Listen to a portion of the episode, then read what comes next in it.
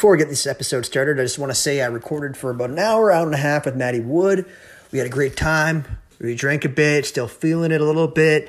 Uh, we talked about our tag team draft. We talked about a little side bet that he had. He we might have gone into some detail on that. But what I wanted to say first is if you're, if you're listening to this, I'm trying to pump this out before 12 a.m. on uh, March the 9th. It's 11 o'clock right now at Eastern Standard Time. If you are listening to this, vote for FTN Fantasy Sports Baseball, whatever Matty Woods podcast is in, in the baseball bracket. Let's see, let's see if we can make this respectable. Give him a vote, give him a follow, underscore Matty Wood underscore. We get into how that name originated too. So enjoy the episode, but vote, follow, do your thing. Enjoy.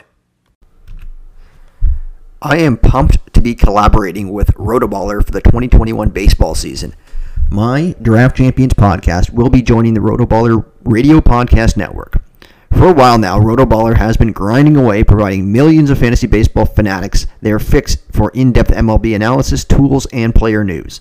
The site and the team is bigger and better than ever, with articles, tools, and podcasts for everyone, including contributions from me.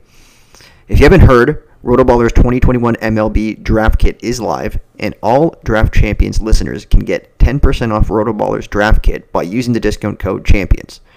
Rotoballer is home to number one fantasy pros accuracy rankers Nick Mariano and Ariel Cohen. Both Nick and Ariel's 2021 rankings and projections are available as part of Rotoballer Premium Draft Kit. Along with printable cheat sheets, our top draft sleepers, more than 300 player outlooks, and tons of great draft tools and in season tools. All of this premium fantasy baseball goodness from Rotoballer is available for 10% off with the discount code CHAMPIONS.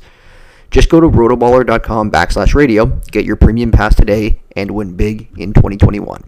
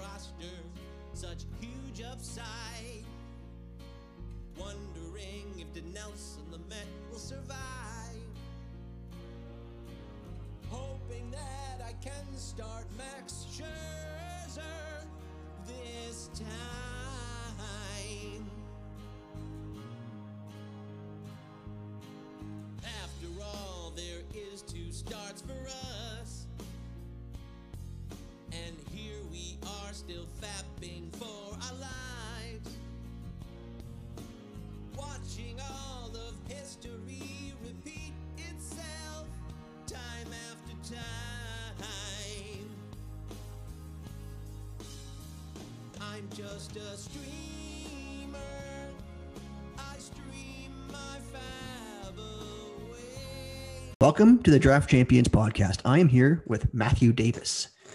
How you doing?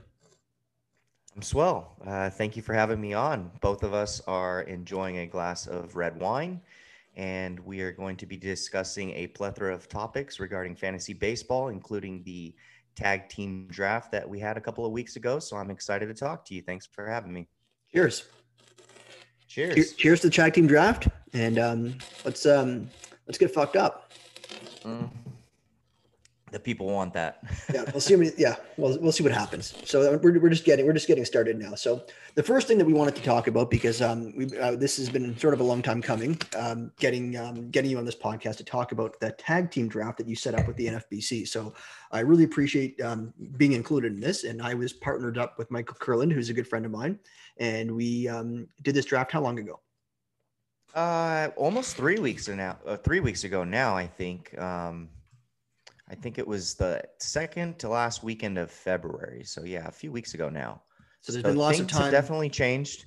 Yeah, things have changed. Um, if you look at this board, it won't, you know, mirror another board. If we did this draft again with the same team, same players, same drafts, it would uh, same draft slots. I'm sorry, uh, it wouldn't look the same, of course, because that's the evolution of uh, fantasy baseball as the time goes on through spring training. So it's always fun to you know dissect some of these boards and and and give some credit and then talk some shit. So I'm excited to get into it. That's what this is all about. It's a, it's a game, and you can talk shit, and um, and then you go, you can you can let the you can let the stats do the talking after that.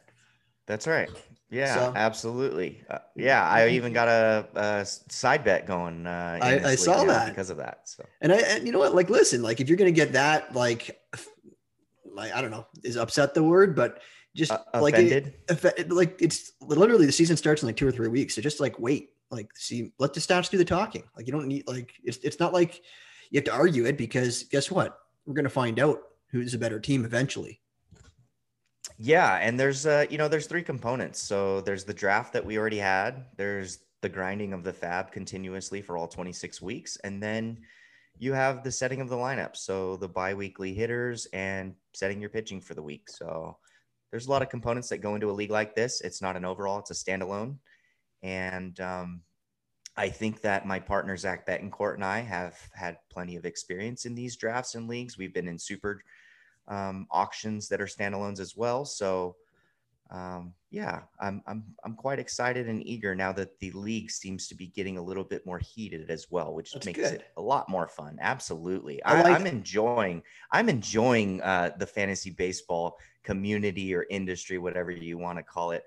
I, am glad that people are getting a little spicy. I like uh, it. It's, it's, it's not yeah. life. It's not life or death here. We're talking a game, and you know what? Even even if I'm getting my ass kicked, I don't mind some trash talk. You can you can you can kick me when I'm down. It doesn't matter. It's all it's for it's for fun. You're you're you're only you're entering these leagues because you can afford to, you can afford to lose. So yeah. And if you're not, then then, then you got a problem. But you know you know what I'd like you know you know I, I, I might have a problem. But um you know what I'd like to see? I'd love to see advanced stats for fantasy players. And I'm just thinking this now. It wasn't in it wasn't in our agenda, but it's like like because I, am thinking this because you said there's three components. There's a draft, there's the FAAB, and there's setting lineups. So I'd like to see who I'd like to see like the performance evaluated based on your draft. So, like, say you drafted Fernando Tatis and he exploded in the first round, that was a good pick. But there's also optimal lining lineup setting. So, who who did you leave on your bench? So you can say that, oh, well, you left this many um, roto points or whatever standing standings games points on the bench because you made a suboptimal lineup decision. And there's also um, there would also be, um, I guess, bad luck, injuries, or just players um, that were sitting um, unexpectedly at the uh, and, and you had them in the lineup. So I'd like to see who you could measure like the skill, your fantasy skill, if somebody had the time to sit down and, and sift through all these lineups like that. Yeah, that's well above my head. Um, Smada or Alex Chamberlain would be the two people I would recommend that would, or even KJ Duke. Those are the guys that uh, would be able Perfect. to think of something unique and creative like that. I like that. That's a cool idea. Uh, I'm not. I'm sure as hell not doing it.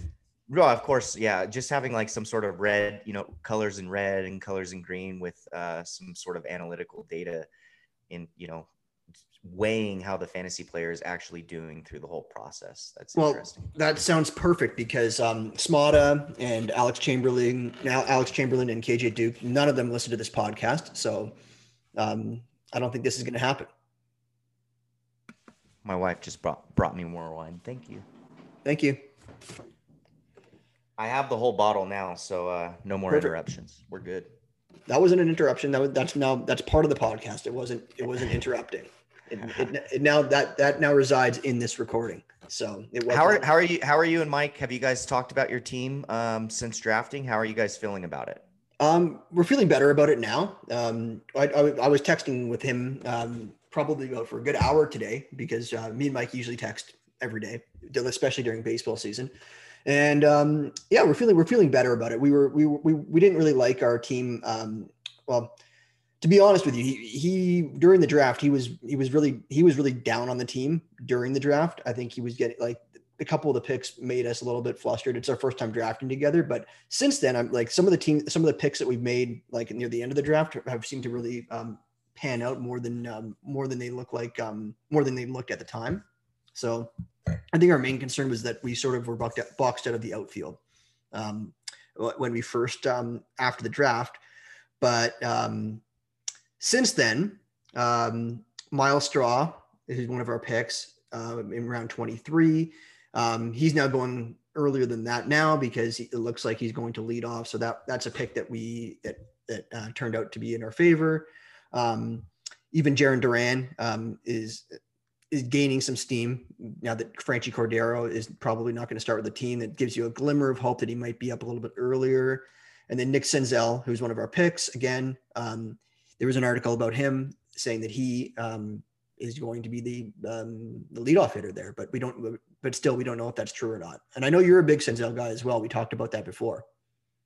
Yeah, there's a couple of um, hitters similar to Nick Senzel um, that uh, we were going to talk about a little bit later on. If you want to get into them now, we can. Uh, starting at the top with Kyle Tucker, and then moving down to Trent Grisham. I think that there's other guys that are similar in comparison that are going going later. So um, Tucker's obviously going before Grisham, and then after Grisham, you have guys like Austin Meadows, who I like in a similar comparison, and then you have somebody like Dylan Carlson.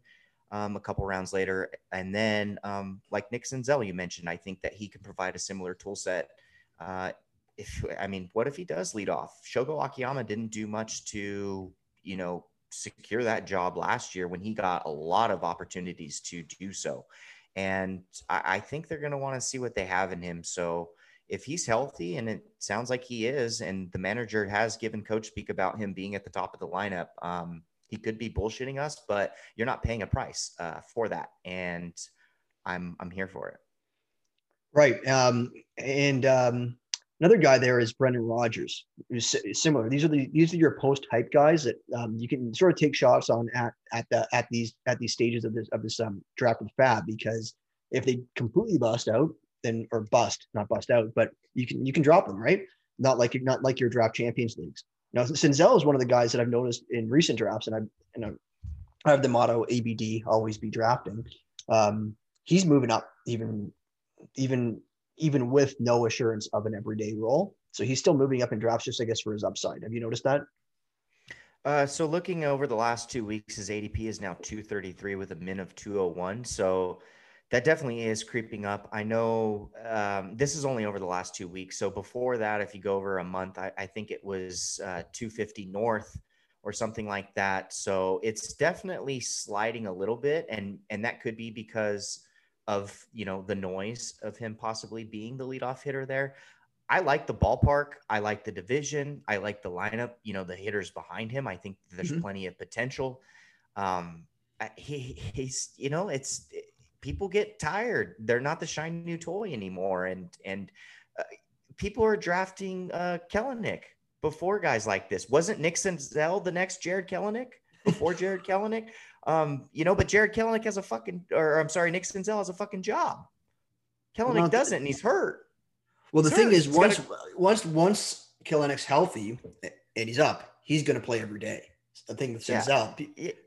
People people yeah, are but investing the long. But the thing is, though, is Nick Senzel was highlighted just like Jarred Kelenic, and now you're getting this. Let's say hypothetically, the same guy, the same pedigree, going later, and one guy isn't even going to be up until, let's say, mid April. Hopefully, he has a grade two groin strain, apparently. Like that could even take longer than that. So maybe he's not up until May. And now you're getting five months of him. And and just because we want to project or predict something amazing for him because what we've seen on Twitter and you know on videos of what he's doing in winter ball and in the fall league and and in the you know spring training still haven't seen him in the bigs, man. And you know, um, I don't know. I just think like I think Nick Senzel is just a perfect example of he was the shiny new toy, and now it's Kelenic, and now it's going to be Kirilloff. You're going to start getting a lot of more buzz. You're going to start hearing that real soon about Alex Kirilloff, and I don't know. I think that you can get that from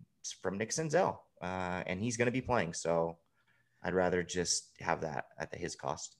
One thing I've noticed over the years, and um, I've, I haven't been playing as long as you have, but just in the recent years, um, the real value that you can find in these post hype guys, like guys like Senzel, guys like Dahl, even though I'm not personally in on Dahl this year, um, I, I, probably won't. I probably won't be drafting him again since this trade or since since he was signed by the Rangers. But guys like, but you can equate that to like Devers. Like Devers had a rough first year, uh, like when it's like limited time the first year, then he just broke out the next year. And then you look at Trevor Story, similar. Um, he had, he was a high pedigree pro. He was a high pedigree. He was, I think he was a high pedigree prospect. I don't know if I remember exactly where he was ranked, but he was he was definitely someone a prospect to monitor. Um, and then he then he broke out that one year, and then he broke out again.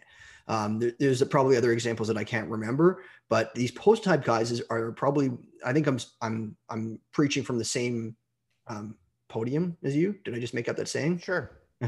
I'm preaching from the same podium. You're good. Um, You're yeah. preaching to the choir. You're preaching to the choir.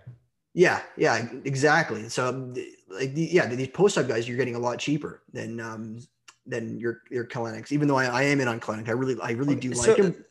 How about Gavin Lux? Like, he, he's coming yeah. from the same cut cloth, dude. This is the same fucking pedigree. This is the and and he's apparently going to be playing every day, according to Roberts, as of what we're reading, what we're seeing. And if that's true, oh baby, um, yeah, you draft a guy with a, a you know a grade two groin strain that's not coming up until mid April at the at the earliest, potentially you know early May. You're hoping. Um, yeah, I, I just think that there's other guys that have come up with similar pedigree that haven't absolutely smashed right away like Juan Soto did, um, mm-hmm. or some of the other players like that. Kyle Luis Tucker, Luis Robert. Yeah, sure. Kyle Tucker didn't do it right away, and then it finally came together last Alex year. Alex Bregman um, didn't do it right away. Yeah, so I mean, it it does take time, and um, yeah, I think Gavin Lux, Nick Senzel, both of those guys are kind of in a similar bucket, and uh, I think that they're coming at a discount that I'm willing to, you know, go. Where did Lux go in this draft? 16th round. So 16 uh, times 15, that's more than 225. Um, yeah. So that, that, would have been after Kelenic. Now, uh, Justin and um, and uh, Shelley took um, Jarred Kelenic in this draft, but this draft just so happened to occur like hours after that video was released um, from the Mariners CEO that who who was let go um, shortly thereafter, and um, I think that that did um, that did inflate his price. He was someone that we were looking at, me and Mike, in this draft, but um, we didn't even have an outfielder at that time, so um, we couldn't take him because we it would be even me who uh, is into prospects more than probably I should be would refuse to take Jarred Kelenic as my OF one in this draft. Yeah. So how about like another guy? So there's one other high pedigree guy um, that went after him. So we've Vaughn? talked about Senzel, we've talked about Lux, Garrett Hampson. Oh, um, he's in the same he's in the same bucket, and apparently, I think he's going to play center field and then get his burn at second base. Uh, that's just my own two cents. Uh, and now we're all kind of just tired, and we're all it's real gloomy in in Denver, right? Everyone's just kind of over it, and. you can't yep. be over hitters that are playing 81 games in Coors. And people think that, you know, they're gonna do this, they're gonna do that, they're gonna fuck us over, they're gonna start they keep, somebody they that they shouldn't us over. over. Yes, yes, yes, yes. But at some point, like, and it looks to me like this is finally the time for guys like Ryan McMahon, uh, Garrett Hampson. Brendan, Brendan Rodgers. Man, you're not, and, and look at if you pulled up previous data though in ADP, even in main events, Garrett Hampson just slowly climbs up. He slowly climbs up. And then people get this bad taste in their mouths because they're over investing. But now you're not having to overinvest and you're still getting the same the same player. He's the same guy. He's got all the same data. Everything's still there, uh, good or bad and you're still getting somebody that could potentially steal a ton of bases that could be playing starting majority of the games for the Colorado Rockies with half of those being in Coors Field and now he's going in the mid 15 16th round. I, I just think that you know uh, n- now he's not a shiny new toy he's a rusty toy and uh, well you I'm took to take my shot on him. What do you how do you how do you, how do you equate how, well how do, how do you um how do you sort of um, um assess Hilliard versus Hampson? Because you you did take Hilliard in this draft um, in round 20. So you got him. I like them both. I like them both, to be honest. Uh, pulling up my projections, I have them in the same range for, you know, similar range of runs. Hilliard has more RBIs, double, that makes sense. 10 more, 10 more home runs than Garrett Hampson. Um, Sam Hilliard was an interesting person when I posted a, a tweet about uh, projecting – hitters for a minimum of 20 home runs and a minimum of 10 stolen bases. And the two players that kind of stood out in regards to ADP and where they're going, it was Sam Hilliard and Austin Hays. So I'm quite high on Sam Hilliard. My numbers and projections do like him. I think that he can stuff um, both of those categories that you're wanting in home runs and stolen bases. And if the you know playing time ends up shaking out in his favor, then you could be getting something um, pretty lucrative. So I, am intrigued by both. I'm, I'm intrigued by a lot of Colorado Rockies. Uh, this is the first time in a long the forbidden time. Fruit. It's, I mean, this is the first time in so long though that you're not like how how how high was David Dahl going for how many fucking years? Like two years, three years. David Dahl was just getting drafted in the first 10 rounds because he was potentially going to be in the middle of the Rockies lineup. Mm-hmm. That's Ryan McMahon right now, people. And he's got multi position eligibility and he's going to play like Ryan McMahon had a rough year the last year though. So people people are remembering that sure. that that short yep. little that short little uh, 60 game period. Uh, he didn't do well. He struck out like 32% of the time if I'm not mm-hmm. if I'm if I'm remembering um, that was at least approximately 32%. I don't know if it's uh, I don't know if it was like 34, who knows, right? But he was something something something bad. Um, but I heard he re- reworked his approach. Um, but man, all these Rockies, like I think the, the main thing you're worried about is playing time and because they, they just they just fuck with you for playing time. There's there's just they, they got a lot of mouths to feed there. Um, but how many mouths do, are there to feed right now though? Okay, well let's look at it. So let's look at their let's look at their roster. So you got Trevor Story at shortstop. You can ignore that because we know what we're getting there until maybe he's traded, right? But um, so um, and he's gonna be traded. By the way, he will be traded. You think so? I, I'm pretty adamant on that. Yeah, absolutely. He's not gonna sign there. Uh, he saw what happened to Nolan Arenado. He sees where they're trending. There is no there's no light at the end of the tunnel. And I don't remember who said it, but if the, if there is a light at the tunnel, it's a train and it's coming to fucking kill you. It's not the light that's like saving you. So um, on their bench, like it, I just, yeah, I, I don't know, man. They don't have a lot of depth here whatsoever. I, I just think it's been depleted. Nolan's been traded. Desmond's opted out. They haven't brought anybody in outside of Cron, who he's the one player that's actually rising up boards. Um, a lot. A and, lot. And, yeah, and I don't disagree with it, but why aren't any of these other guys then? Um, the one person that I'll say that's going uh, uh, in the same area or maybe even a little bit higher uh, is Raimel Tapia. I'm not completely sold on his skill set and what he provides uh, as a whole. And he's definitely going to bring you below average home run power. And in this year with the new ball, that really concerns me with him. He's kind of a Gumby, a string bean. So um, I, I, think he would almost be, you know, when looking at, let's say, Tapia, Hilliard, and um, Hampson, I think I think Tapia is the one that you should be concerned about. I agree. I'm not I'm not big on Tapia. I think a lot of people, a lot of people are because they, they saw the stolen bases last year. Um, historically, like before before he before he stole those eight or nine bases that he did last year, no one was really counting on him for many stolen bases. And if he is like, and I've mentioned this before, is, is Tapia just sort of like like a rabbit on steroids? Like he's really just like he's gonna hit for maybe a high batting average, probably like he's probably gonna hit for he's probably gonna be an asset for the batting average uh, department. And if he's at the top of the lineup, then yes, runs, but he's gonna hurt you in RBIs and home runs. So he's a three category player that um, might be um, good to great in stolen bases, but we're not even certain of that. Well, I don't think he's a rabbit, uh, nor do I think he's a rabbit on steroids. So his career ISO is 125. Last year in 2020, it was 0.082, uh, which is really bad. He has a career WRC plus, which is 78, negative 22% below average there. And then you've got a barrel rate of 2.5%, hard hit rate of 26.3%. I, I can have a barrel rate of 2.5% and a fucking hard hit rate of 26%. Um, no, I couldn't. But um, I, I just think that he's just brutal. He's brutal. He's brutally bad. And if you're you're you're putting up, you know, this guy gets to play, you know, half of his games theoretically in Coors Field, and you're you're pulling up this kind of you know metrics that's not good at all i mean it's really really bad Raimel Tapia is exactly what his last name says Tapia. He's the bottom feeding fish. And what are fish? There's just chum. And I do not think that he is going to help you whatsoever. I, I have no shares of him and I do not plan on having any shares of him. I think that that is a complete bust. He should not be going. Like, is he going around Manuel Margot? Like, he's going ahead of Manuel Margot. Yeah. So, like, that's just it's just bad. It's just a bad process. People are people are seeing roster resource and they see leading leading off in Coors Field and they're just pounding it, but they're not. They're not. You know, they're not painting the full, full picture.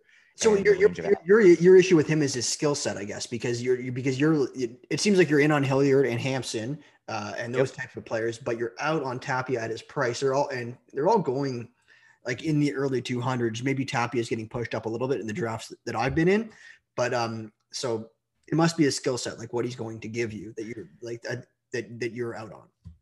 Yeah, I mean, you would think that like for him, like after bashing on his, you know, hard hit rate and and barrel percentage and all that, you would think, okay, maybe he's an 80 plus something percent career contact rate hitter, and he's not even that. He's got a sub 80 percent contact rate, so I, I, just don't see it. Um, I, I what do you, what are we getting from him? What are we wanting here? Um, I, I know people are looking and seeing the 321 average.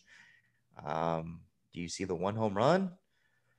Uh, yeah, I, I can't, I can't, I can't do it. I, I think he's he's Mallex Smith, like, and he's not even guaranteed. Like, that's what I meant. It's like Mallex Smith is a, is a rabbit, I mean, and a rabbit on steroid. What what I meant by that was like just like a little bit better than that. Like he's still not. He's not, yeah, I don't even think he's even better than that. And then on top of that, like we gotta if we're gonna knock McMahon and Hampson and Hilliard for the what ifs of playing time, right? The questions right. of what's Colorado going to do? Why aren't we baking that into Raimel Tapia? If I don't you know. Bake that into Raimel Tapia. Why isn't he like? If I pulled up outfielders right now, just going overall, is it because people? Raimel Tapia should be going like he should be like Roman Quinn, well, or Tim Locastro, or Kevin about, Kiermaier. What about Myles Straw? Akiyama. How do you how do you compare him to Myles Austin Straw? Slater. I would rather have Myles Straw. Now, is it now? Um, correct me. He's going. How many rounds later is he going? Like seven. Yeah, well, he's going 200, like probably like 100. And he's going to be more stolen bases on no. a better offense. Well, this is what I'm thinking. People are thinking. They're thinking like, who else is going to lead off in Colorado? They think they got no one else that they could put in that leadoff spot. I know that I know people. People must realize that they can put other people in that outfield, but they're just thinking like, who else will lead off for the Rockies? Sure. That- so Garrett Hampson could lead off, uh, especially against left-handed pitching. Um, and then against right-handed pitching, I, I, get it. They might start with Raimel Tapia, which is the you know the majority of the plate appearances you'll see is against starting right-handed pitching. But uh, I don't know if if it goes wrong for him. Um, what fuck? I don't know. I just I don't I can't buy it. I can't. Um, I'm not confident in the skill set at all and then baking in the price. So like, I haven't even like talked about you know paying for it. I, I would just much rather have so many other players. Uh, yeah, a couple of the guys you mentioned, even, like even Slater, yeah. Slater, Garrett Hampson. That's, that's, that's um. But the thing is, it's, it's all playing time right now. We don't know. I think of a lot of these players, we, we were assured at least um, five games a week they would be vaulting up, like especially the the, spare, the scarce um, category of stolen bases, like a guy like Austin Slater, Myles Straw, um, um, some of the other guys you mentioned, like they would be going up 100, 100 picks. It's all it's all playing time. Yeah, I'm pulling up. So 230 is for Austin Hays, who I'm kind of intrigued with a little bit. And I know people are getting concerned about how they're going to handle things there. Um, Raimel Tapia is going around before Austin Hays. I would much rather have Austin Hays if we were just able to say, okay, I'd rather have, you know, play even at the same cost, let's just say same round, whatever. Yeah, give me Austin Hays. I agree. I, I thought I thought Austin Hays was going uh, a little bit earlier, but maybe he's fallen um, in recent drafts. But I would, yeah, no, I agree with you. I would rather have Austin Hayes than than Tapia for sure. Yeah. So. So let's look at let's look, let's look at your draft specifically because um that's um we were we we we um we looked at all these post hype guys and Rockies a little bit. There's some interesting guys around that 200 300 range, but let's look at your draft. How how do you first of all how do you feel about it? I like it. So the first thing that somebody from the outside is going to say that we just completely, you know, punted to the moon, uh, stolen bases. Uh, but I think that there's enough players, not that we will finish, you know, in the mid to upper half of, of that category, but I think that there's enough players that could potentially get five to 10 stolen bases, um, and then a couple that get 10 to 15. And if, if that works out, uh, I'm not too, too concerned about just, you know, shitting the bed in the stolen base category. So that was my first concern when looking at this team, um, especially, you know, taking a glance after a couple of weeks. Um, but other than that, everything since then, like recent news and whatever, uh, things look to be trending up for the most part. Uh, and then a couple guys that we drafted a little bit later that I'm still happy with that I would might even take a little bit earlier. So Tyler O'Neill, Willie Calhoun, JP Crawford. I like the arms of Emilio Pagan, JT Brubaker, Pete Fairbank. So I'm really happy with um, the the you know the lower half or the reserve rounds of the draft and then looking at the top, I, I, am ecstatic. Trevor Bauer, Luis Castillo to start, and then we pounded hitting for five rounds. Um, George Springer, Alex Bregman, Gleyber Torres, Keston Hiura, Jeff McNeil. And the nice thing about that was I felt that I felt that we started to get some guys falling a little bit. So we weren't expecting Gleyber Torres to be there. We weren't expecting Keston Hiura to be there in the sixth. And then we weren't expecting Jeff McNeil to be there in the seventh. And it just kind of, I wouldn't say f- fell into our lap because we don't, you know, we don't know what they're going to actually provide us. But um, as of now, I'm quite happy with that. I think that they provide a nice balance. And then just, you know, George Springer and Alex Bregman, they're going to, they're volume accumulators. And I don't think they're going to screw you over in any one way. Um, even though they're, you know, they're sub 10 stolen base um, contributors. But how happy were you when uh, John Fish um, changed his pick from uh, Keston Hiura to Luke Voit? So that was huge. Um, we didn't know exactly where we were going to go uh, if we didn't get Keston or there because in the fifth round, we really wanted Brandon Lowe or or Gleyber Torres and Brian Vogel and my co-host on the FTN Fantasy Baseball podcast, Matt Cufferly. They they took Brandon Lowe at five six. So we were left in the dark there, and we we were fortunate to get Gleyber I really do think I, I'm, I'm pretty high on Gleyber Torres. I have him um, ranked quite a bit above you know his ADP right now. So that was nice to get. And then Keston Hiura, that like you said, we right when we saw him go and then the contact admin button went up, we were like, oh yes, please be saying that you want to pull back on the Hiura.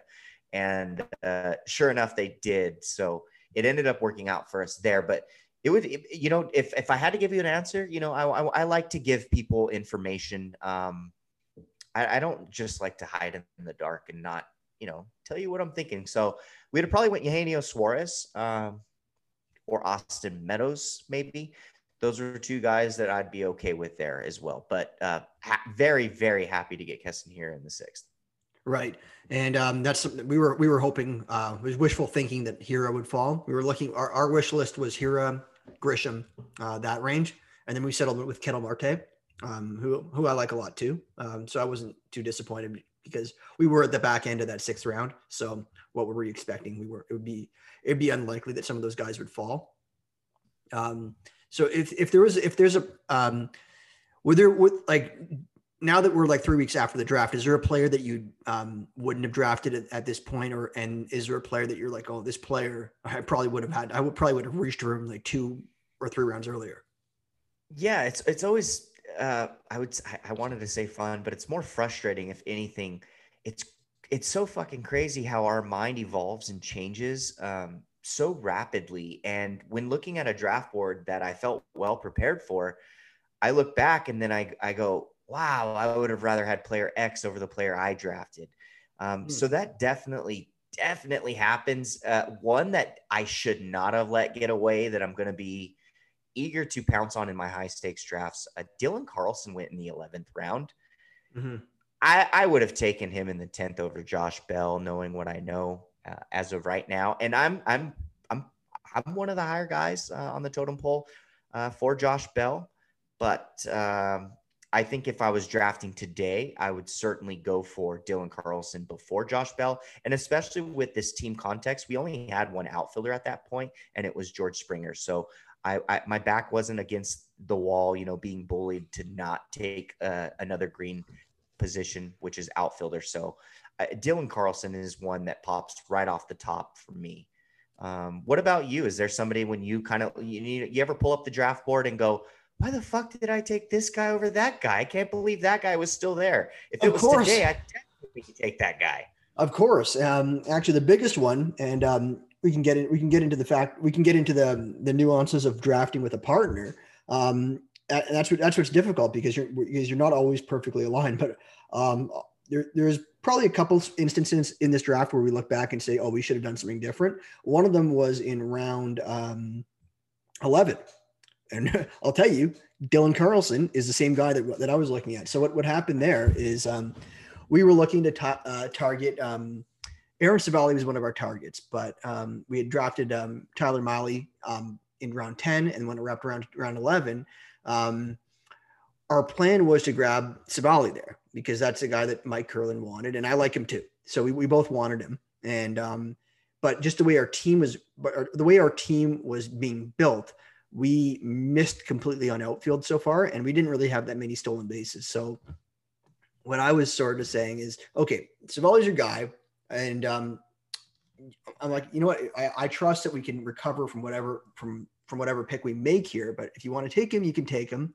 But I would strongly suggest that we'd go with Dylan Carlson, or there was um, Anthony Santander, there was Soler, and there was also Ian Happ.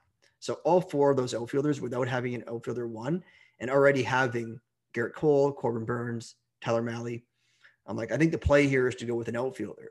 And um, but we were sort the way that we the way that we did it, we were sort of saying, okay, well, I I I would take this guy and then I'll leave it up to you for the next round, which is probably not the way to work it. I think we have to be completely like in sync. yeah, that. you can't do that. Yeah, yeah, that, that, that was our one mistake because I'm like I, because that's that's what we did for these for these middle rounds when we when our plan sort of we didn't have a concrete plan of what we wanted to do and a concrete backup plan. Your, your map, your map lit on fire, right? You can only map out so many picks at the beginning to go agree on together, and then it's like, oh fuck, now it's improv time. Yeah, that's what that's what that's what sort of happened, and then yeah, so I don't. I think in hindsight, we shouldn't have gone Civale there. I think we should have gone an outfielder. So that's and I, and I I don't know if Mike agrees. I was we were, I was talking to him today about it. We were texting about this today.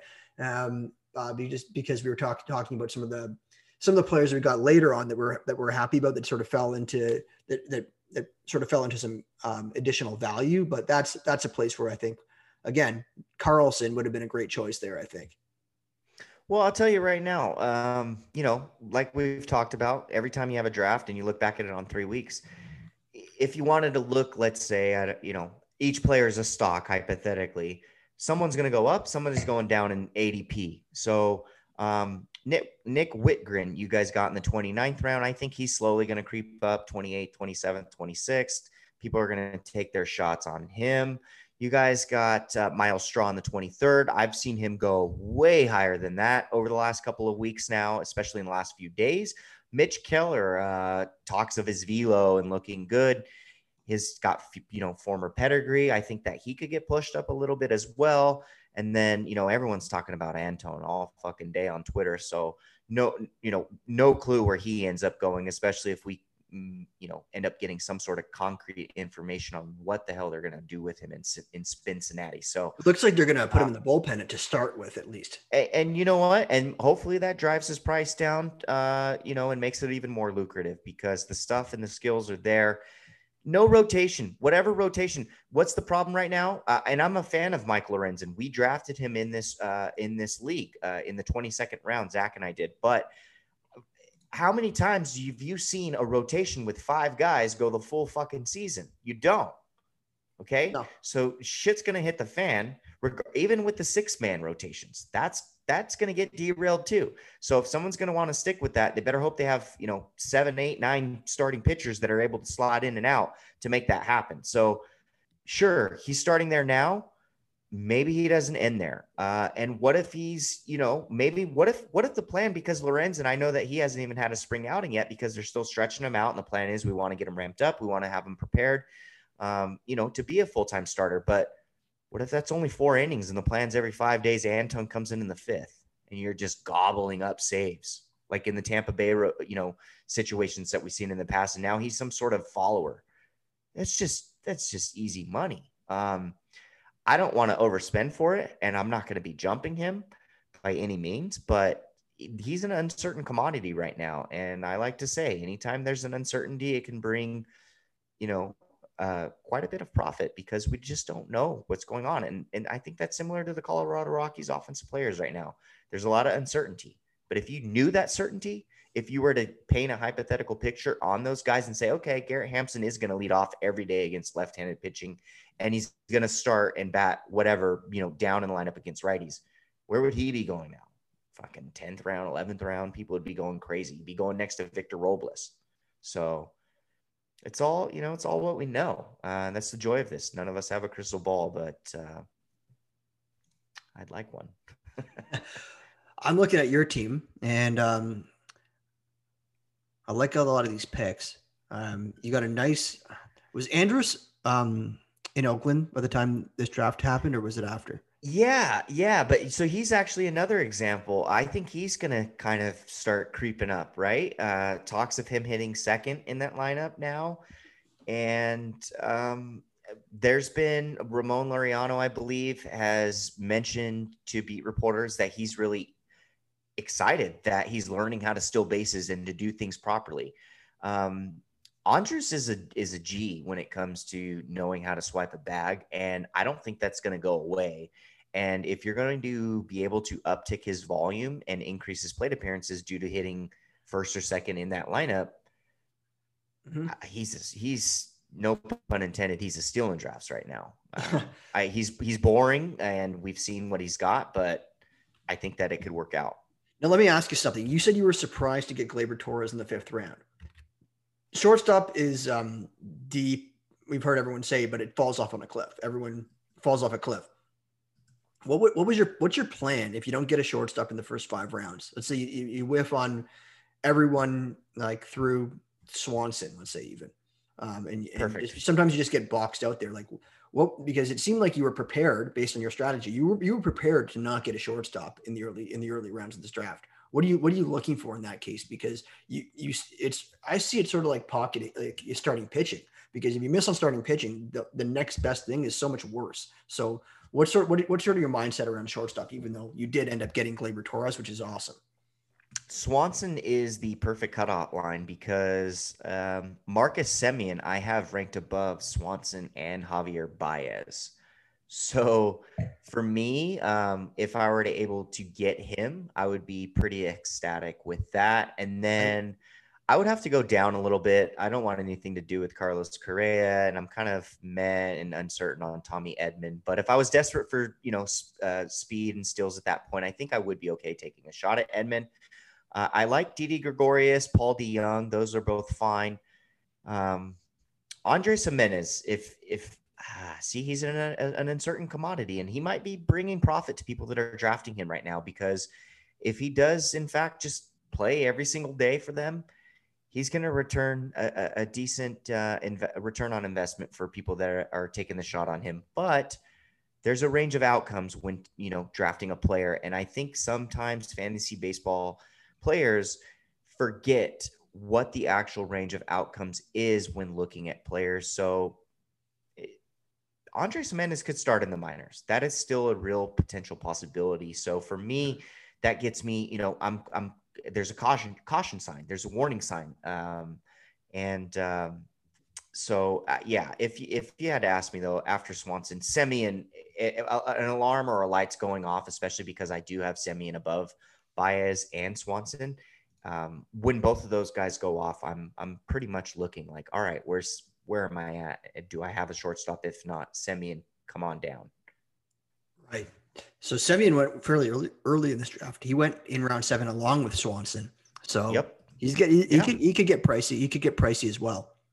Yeah, absolutely. Um, he went. He actually went uh, right after that to uh, Jenny Butler and Rob DiPietro. So sharp, sharp group of people there with both Jenny and Rob, and uh, I, I think they were smart enough to know when to take him. And both of them do have high stakes experience. So uh, they made the right move there because they, he might have not have lasted. And then, like you say, So that might have see that's the interesting cutoff to me is what happens after Semien. Yeah, if they missed on him because they didn't have, they didn't have a shortstop either. Yeah. So then if you miss out on Semien, you're selling wolf tickets at that point. I, I then I do think maybe it's a couple guys that I uh, Zach and I took uh, J.P. Crawford, Elvis Andrus. Both are projected to hit at the top of their lineups, right? Both are in the AL. Right. There's a DH, so they don't have a pitcher hitting in front of them. You gotta you gotta really people aren't baking that in at all right now, or um, people are, but um, I don't think the masses are projecting or predicting or baking that into um, just keeping it simple. I think that it's important to keep things simple. And JP Crawford is projected to be hitting at the top of the lineup. There, it is a team with a DH. There is not a pitcher hitting ninth. That's that's you know that's something that's that's intriguing to me. So I like him as well. I, that's why that's a, that's another reason why I can see Andrus moving up in drafts. Um, I think as the season goes on, because just because there is going to be that potential of people getting boxed at a shortstop. Like I'm trying to look at teams um, okay, well, I'm, I'm just going through the teams. Okay, Justin has Edman. I for I didn't I saw that, and then you got Mondesi. Then we were okay. Tatis. Did anyone get boxed out? Gregorius. Um, Dave McDonald did okay. Um, they got Tim Anderson, Swanson. Everyone really got theirs here. Semien, Story, Correa. Yeah, no one really got boxed out of shortstop here, which is which is not which is not un, which is not it's not uncommon for like a one or more teams just to get completely boxed out because of how how the how the drop off is at shortstop.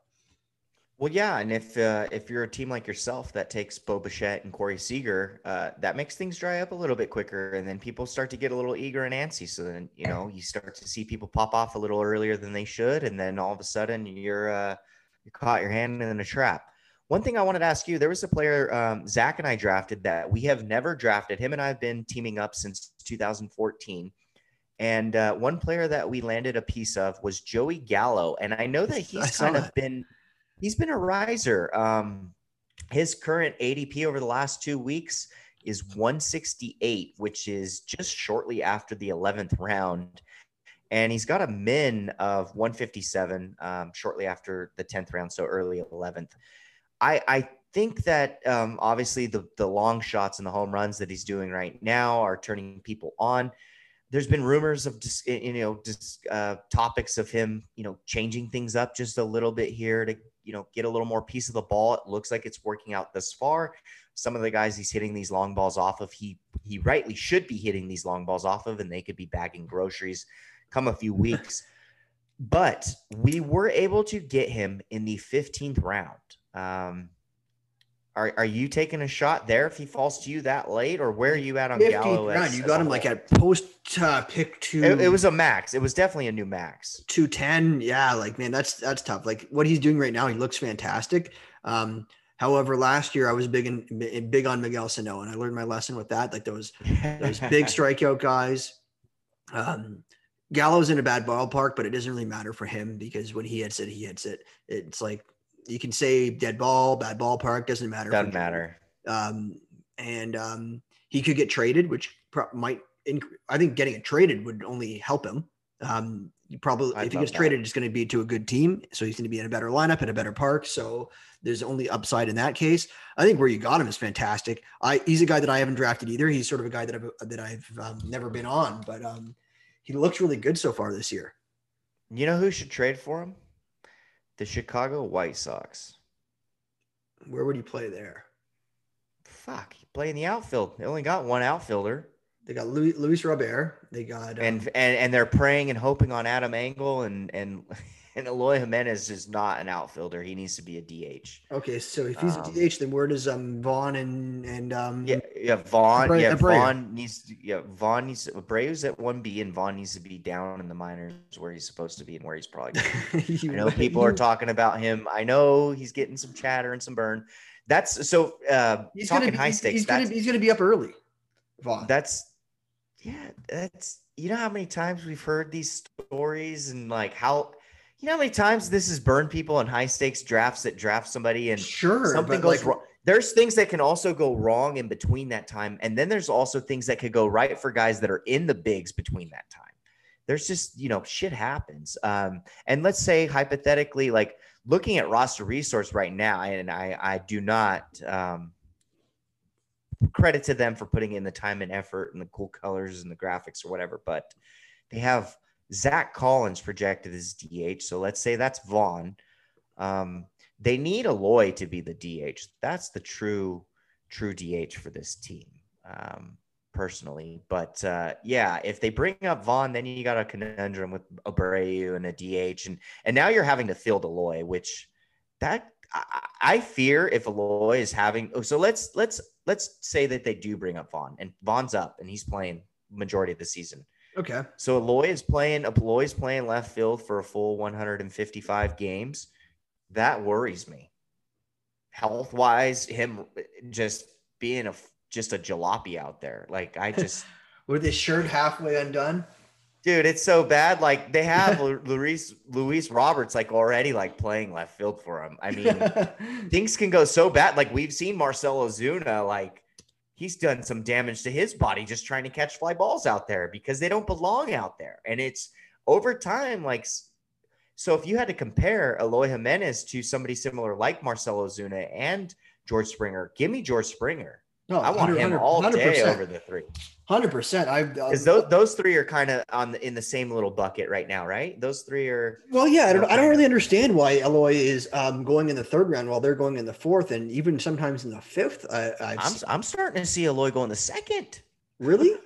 Yeah, like for reals. Well, okay. Well, first of all, outfield is plentiful. Like you can like you can get outfield unless you get boxed out like me and Curlin did in this draft. It's really it's really um, it's really easy to get them later. But I I'm I'm talking to my ass because we got we got fucked. But um but he also doesn't he, he doesn't steal he doesn't steal bases either. So you're None.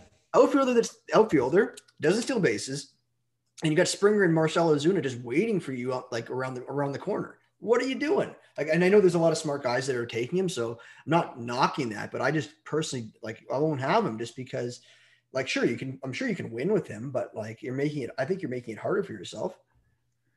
Yeah. So, like, and like I said earlier, keep it simple. What even if he hits fourth or fifth? Okay, um, middle of the lineup, even third.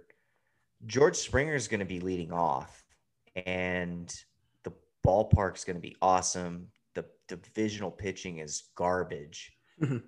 Man, I think yeah, I I'm really really uh excited for George Springer this year. And I'm not I know people have discussed before as Zach my my NFBC partner Zach Betancourt, he's a little bit um, cautious when it comes to the first year new contract. Um, I, am not. I, I, think George Springer he's been there's been trials and tribulations with this guy. He's not somebody coming into a clubhouse that hasn't been, you know, he hasn't been under the limelight before. This dude has been under the microscope. He was part of the 2017 Astros team. He's been grilled before. I, this dude is a gamer and he wants to ball out. And I, I think he's still got plenty in the tank and wants to prove that. Um, so he's hungry and motivated, and uh, I, I'm not worried about him being on the first year of the contract. Right on. Um, so is uh, you we, we briefly touched on uh, a side wager that we that you um, were, uh, yeah. were getting into. Um, how confident are you in this side wager? We talked about trash talking, and it's all good fun. But um, you had a you had a, you had a, you had a side wager. I'll call it t- with uh, Team Two. I'm not sure. gonna I'm not gonna mention any names unless you want to. I will. It was uh, Siege, uh, CJ Kaltenbach, and uh, Greg Blankenship. Shout out to both of them. My co-host on the FTN Fantasy Baseball podcast, uh, Brock Miller, better known as Brockness Monster um, he he dissected this same draft board a, a couple of weeks ago, and um, he shit all over them. And Siege doesn't know how to take criticism, but he's in this industry, and he likes to post draft boards. And this draft board was consensual to all of us. Everyone was okay with it being posted public. And anytime you're okay with that, and anytime you're putting money down and saying, okay, go for it, then you need to be ready to be grilled if somebody doesn't like your team. And I don't give a fuck if somebody isn't in this league or if they didn't put money down in this league. Fuck off. Somebody has something to say about your fucking team and they don't like it. Fuck you. Prove them wrong. So if you can't take criticism, uh, then maybe this isn't for you. Uh, if I don't draft a good team and if I've done badly, I had a I had one team last year in a main event that did terrible. It finished like 13th place. Pull it up, find the draft board, shit on it, criticize me, whatever. Tell me something to teach me to get better.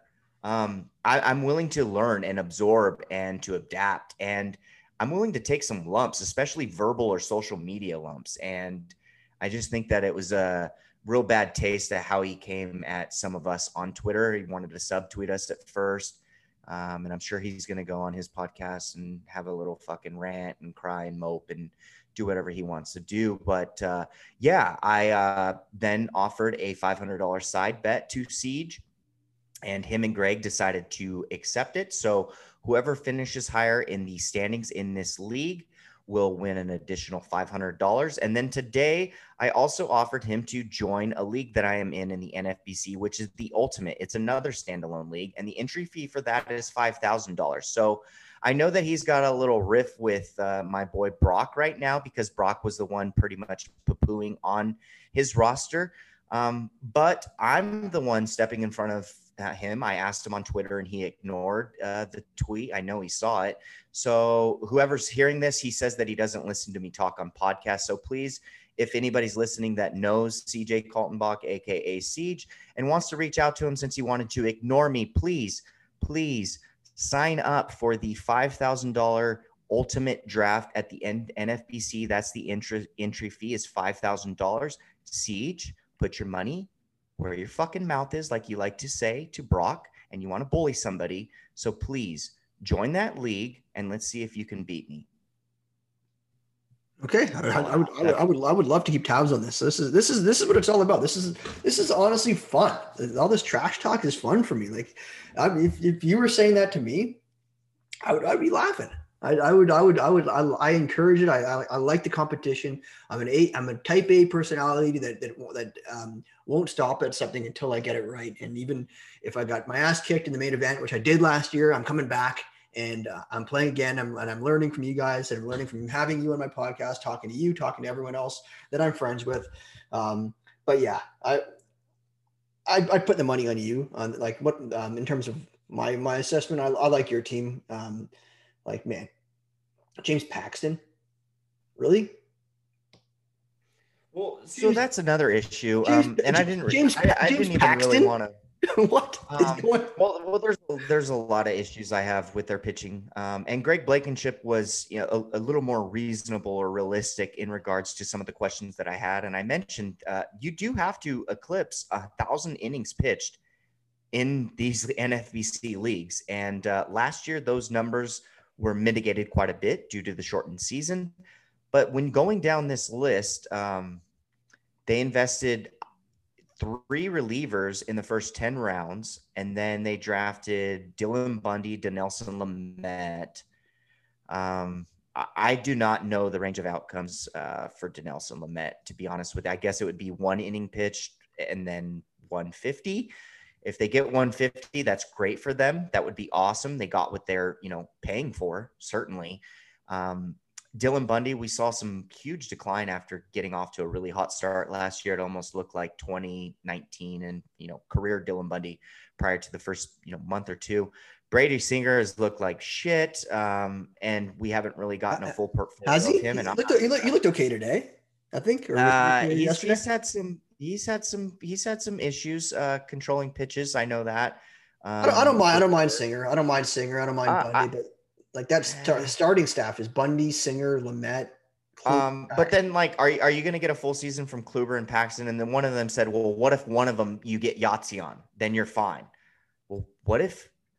Okay, yeah, you're, you're sure. Not- Fucking a. We all hope to hit Yahtzee, my man. um, what happens? What happens if reality hits you in the fucking back of the head and neither give you a 100 plus innings pitch, or they give you 120 to 150 and they're still not that great because I just don't think that now both of them. One. What do you mean? Ah. Like, okay, ah. James Paxton. Are, like in it. What if you get Joe in a, what, in a six man rotation? What? It, yeah, in a six-man rotation, are you going to get Yahtzee on James Paxton in the seventeenth round? I have a better chance of getting Yahtzee from someone off of waivers, and you're and you're hoping to get Yahtzee off for your 17th round pick, James Paxton. Well, how Not about gonna- this? Why don't happen. you just take why don't you just take teammate Yusei Kikuchi two rounds later? There you go. You're not you're not getting Yahtzee off of James Paxton. You're not. like Yeah, I'm, I'm not, Ad- I'm, I'm not, guess I'm not an expert. I'll I'll put my non reputation on the line for James Paxton not being a Yahtzee. Well, have no fear. Adam Wainwright uh, and Keegan Akin are there to uh, pick up the slack. So, um, yeah, I I, I don't want to I don't want to you know go too much more. I'm sure I'm gonna fucking hear from it after this as well. But uh, um, yeah, he he said put your money where your mouth is. So fuck, there you go. Five hundred dollar side bet done. We have it. It's done. And and and if you don't like what I had to say because you siege, you don't take you know criticism well then play in the five thousand dollar league with me. Put five thousand dollars down and let's party. All right, that's all I have to say. That's I'm done. I'm done with team two. Right. Uh, and shout out to Greg Blankenship. I fucking I really like that guy. He's cool as shit, and uh, he's been he's been awesome through all of uh, the little banter that we've had with Team Two. But uh, Siege, not so much. Uh, and oh, and my boy, uh, my boy uh, Pete Christensen uh, at Draft Cheat, he's still he's still ready to put on the boxing gloves uh, anytime. So No, Greg. Greg and I talk. Greg and I DM um, uh, from time to time. Greg's a great guy. Um, He really is. He's really, awesome. Really respected. I, I just awesome. haven't. I just. I don't know. I don't know Siege personally, so I've never talked to him. So it's kind of bad form for me to talk shit because I don't. I don't. I don't know him. So it's sort of cowardly to even talk shit for against someone you don't know. But no, you're It- fine. You didn't. I, I'm. I'm fine. Um, I'm not worried. Um, but Yeah, Brock, Brock and I do know him personally and uh, uh, through you know whatever. So, uh, Anyways, yeah, Wayne. Wayne Wainwright. I'd rather I'd rather I'd I'd rather Wainwright over Paxton. I'll just put one Sure. last put one last little jab in on Paxton. I'd rather uh, he, he took Wainwright in round 22. I'd rather I'd rather Wainwright Wainwright over Paxton. Anyways, let's move on to um to um something other than the, this tag team draft. we- we- Okay. we- I'm gonna close out that draft board. I'm getting rid of it. We're done there. All right, cool. Um, all right. So like um in these draft and hold leagues, um, I don't know, do you play a lot of DCs?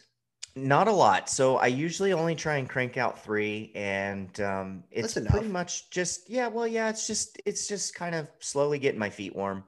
I like to do my first one in December, and then I'll do another in January, and I'll do another in February, and then that's it. Um, looking back on the ones I did, I'm kind of disappointed already, and it, it's almost made me want to do one more just because I'm like, all right, I didn't really um, get those buy low opportunities, a lot of them at least that I would have liked to. You know, kind of when you scroll back and look at those, you're like, wow, I got this guy here, and he's going there, etc.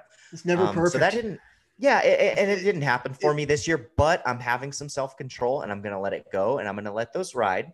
And um, You gonna I'm get into the beat? on. Are you gonna get into the beat Mc- Dave McDonald uh, draft? I don't think so. Um, I just think that just for me right now, where I'm at after we get done with, I'm st- I'm still unfortunately doing my TGFBI draft, but uh, so so am I. Ah, yeah, brutal. Uh, doing that plus RazzSlam, both two slow drafts right now. Looking forward to getting both of those over with because I have my first NFBC main event draft on the 20th, I believe. No, 21st. I'm sorry. Um, on the 21st. So that's that's approaching. Uh, it's going to come sooner than you think. I think uh, that's in 12 days. So within a week from today, our KDS will be un, un, uh, unreal. Now, now for in, for the main event, do you like to um do you like to draft in one of the earlier ones, or do you want to do you like to draft one of the later ones? Um, I know you might. I'm going to sprinkle mul- them around. Right on. spread it out. So there'll be one early and then there will be one later on. It won't be, I don't like to do the one that's like the last one the night before.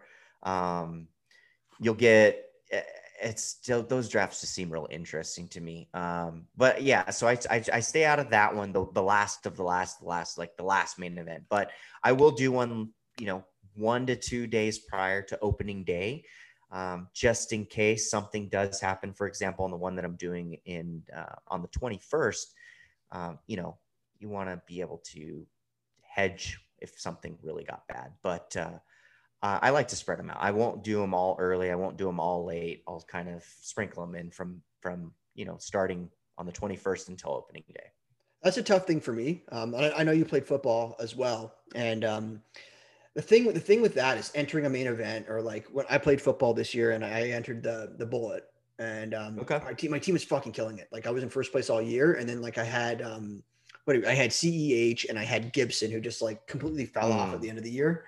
And um, that team, I overall I did really well. Like if you look at all my leagues, I I, I did well um, in football. But that one league that, that was my most expensive league, I Right. fell from first to fourth. So having all your eggs Yeah. in one basket and what I- and it's, and it's going to happen to me again this year in baseball, where I'm going to um, probably be in one main event um, this year. How do you how do you sort of how do you what's your mindset in terms of like a diversification and b like how you're going to um, enter leagues of different value? So I notice my drafting um, body language when like doing a RotoWire online championship.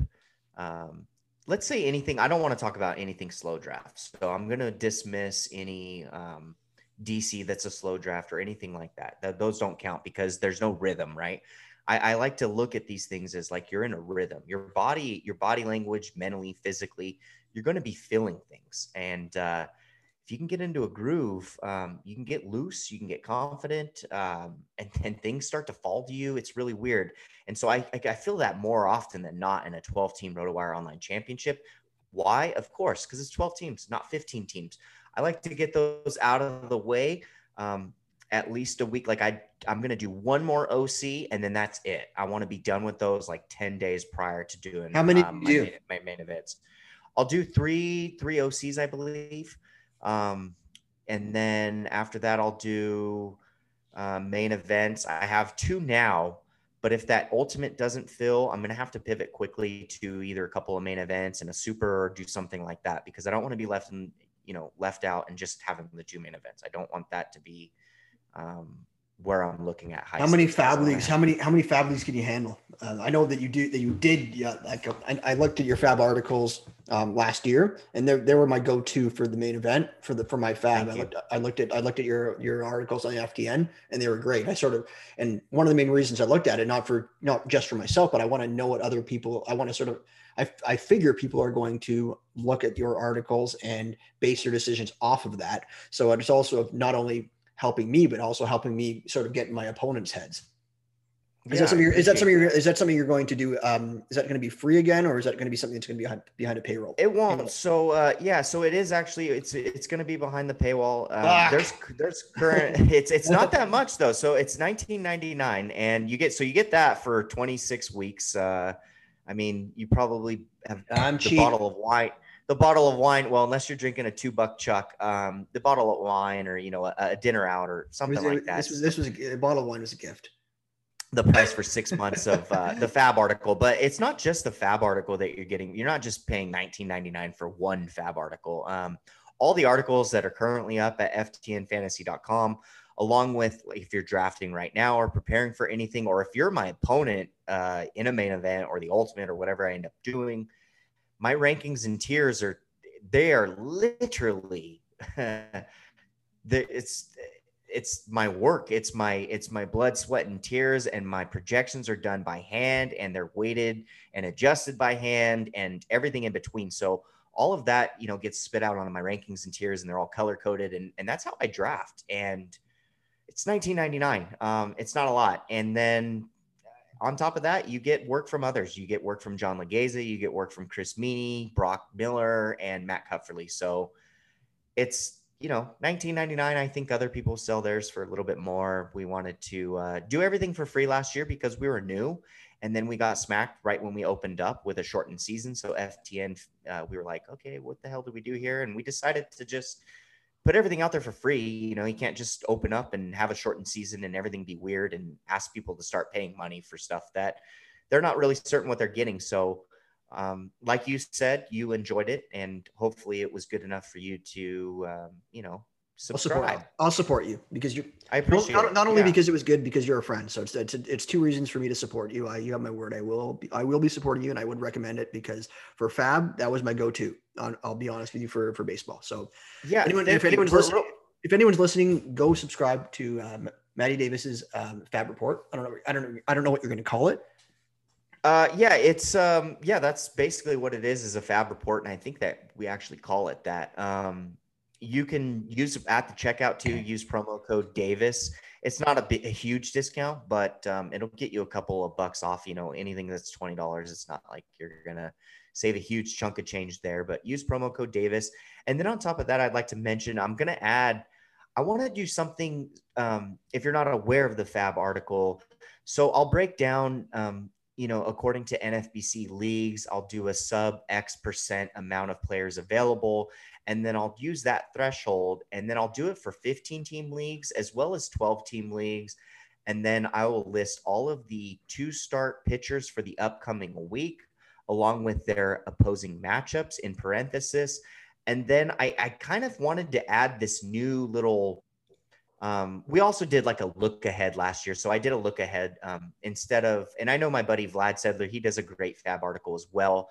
And um, it's a, just a look ahead. Uh, both of us did it. And it's just kind of finding the pitcher after, not this week. You're not FAAB bidding on them for this week, but it's the week after because if you bid X amount this week, you can get them cheaper than, you know, when everyone's talking about them on podcasts and tweeting about them and, you know, writing about them for this week, the flavor of the week let's try and purchase the flavor of the week the week before. So looking ahead is an important part of the feature as well. But there's also one thing that I did want to add this year, and it's similar to um, what Draft Cheat and I did on the podcast was a, a battleship episode. I kind of want to do like a a pitching landmine uh, part of that uh, of the article. Um, so, you know, a lot of people fall into the trap of two start pitchers and you know, any two start pitcher usually gets bidded on because they're the volume. They're getting two starts that week. And it's going to be even more coveted this year because I think there's going to be less two start pitchers. Yeah, with with with more six man rotations, you're going to get less six man or I'm sorry, two uh, start pitchers. And so you know the supply and demand for those is always through the roof. Um, but let me tell you, a lot of those two start pitchers are landmines, and it's so frustrating and it's crushing. It is, oh man, it's it'll crush your fucking soul.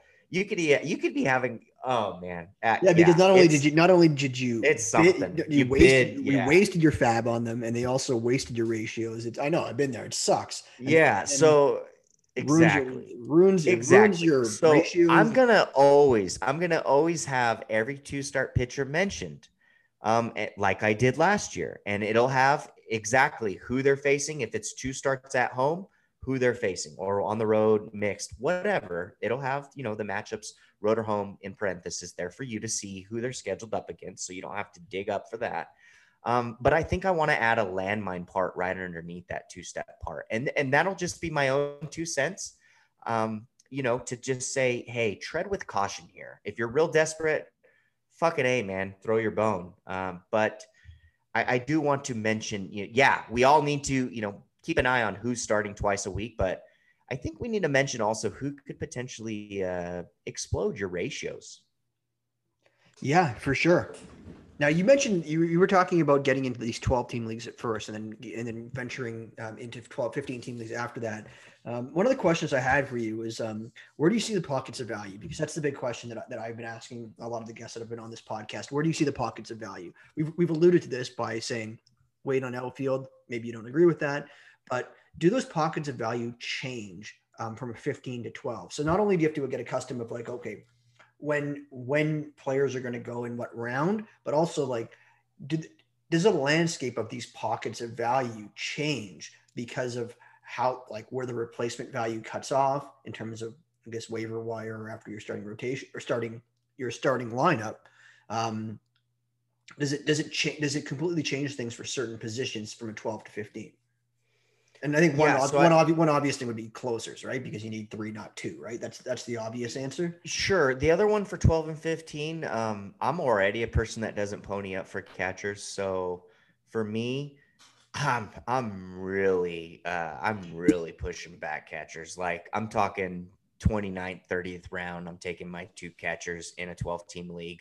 Um, I don't do enough 12 team RotoWire online championships to get too deep in regards to that. But the two pockets that I will say when looking at 15 team leagues, there's two things. Uh, as of right now, yes, uh, like we talked about earlier, each board evolves, right? Each one revolutionizes itself and looks completely different than it should, you know, even a few days after. But there's a couple guys or players that I think are going in certain pockets of drafts that are providing a scarce uh, category that we're wanting to exploit. And I think that um, the Manuel Margot's, the Garrett Hampsons, some of those guys are a nice pocket to be looking at a little bit later in the mid rounds. And then I think um, there's a lot of uncertainty we've heard at the closer position. So we we're going to see continuously Liam Hendriks. Just wait until main events. If you're on that, if somebody's drafting on the turn, I've heard I've heard somebody, I think it was DVR, go, well, maybe you're not even, maybe you know you're potentially out, uh, or you're not even able to draft Liam Hendriks if you're, let's say, in a main event and you're picking from the 15 slot because now you're having to take them at pick 45 or 46. Wrong. Sorry, Derek there will be some schmuck, and maybe he's right. But for me, as of right now, um, spending your third round or first, you know, first pick in the fourth round on a closer like Liam Hendriks is just wrong historically. Um, it doesn't work out. So for me, looking at guys because we don't know the landscape of, let's say, two thirds or a third of of the closer market right now, I think those are providing pockets. So Emilio Pagan and Pete Fairbanks and some of those guys, even way down. I was trying to look at guys when you asked me a question earlier about who would you take sub or after pick 15 in a DC, but you would draft in the last round of a main. Well, most of those guys aren't going to be getting drafted in a main. Um, but there are some relievers that you know kind of fall into that area. Uh, Tanner Scott. I know people think or hearing that Hunter Harvey's the guy there. I don't even think he's ever even secured a, an actual save in the major leagues yet. Um, and Tanner Scott's just just truly the better pitcher there in the bullpen.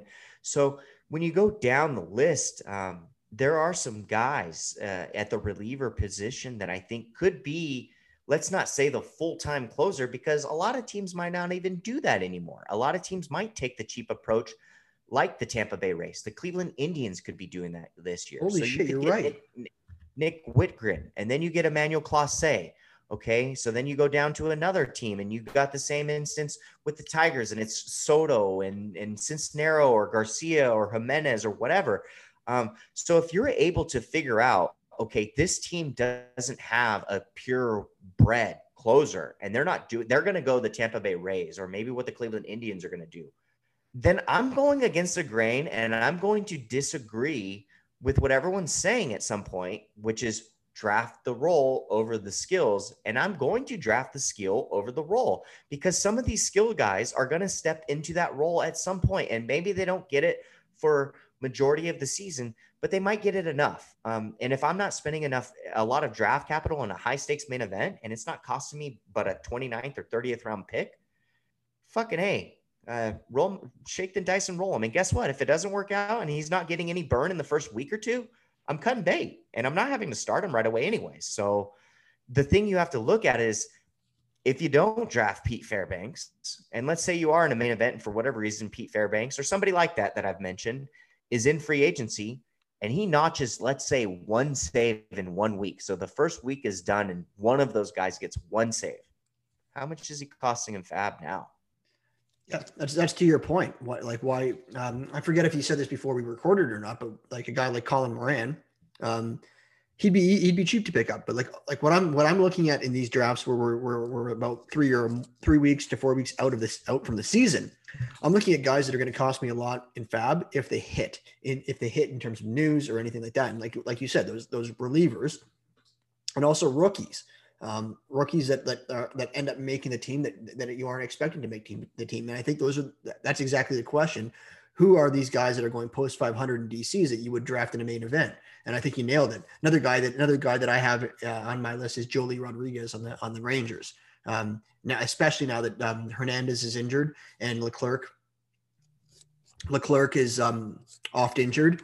And then you have um, Demarcus Evans as, as, the other option there, but um, I don't know if they're going to put him in the closer role, being um, being just just a rookie, right? So he's a guy that I that I'd, I'd be looking at. And in this draft right here, um, one of my guys, J- Jarren Duran, um, you know what? Probably he doesn't make the team, but um, he's a guy that I'm not taking before pick 500 in a DC. But he's a guy that I took obviously in a in this in this draft because um, just for the upside. And if if we can hold them and, and look at the news and, and then we can decide what to do with them, right? Yeah, I, I mean, there's there's a lot of those, you know, kind of examples. What if it's hard to look at guys, pat, you know, after pick 500 to go, you know, who would you take last pick in a main event? But like I said, Tanner Scott would be one. I like that um, pick. I, I, I, I, was shocked that um, Hunter Harvey hasn't recorded a save, but you're right, he hasn't.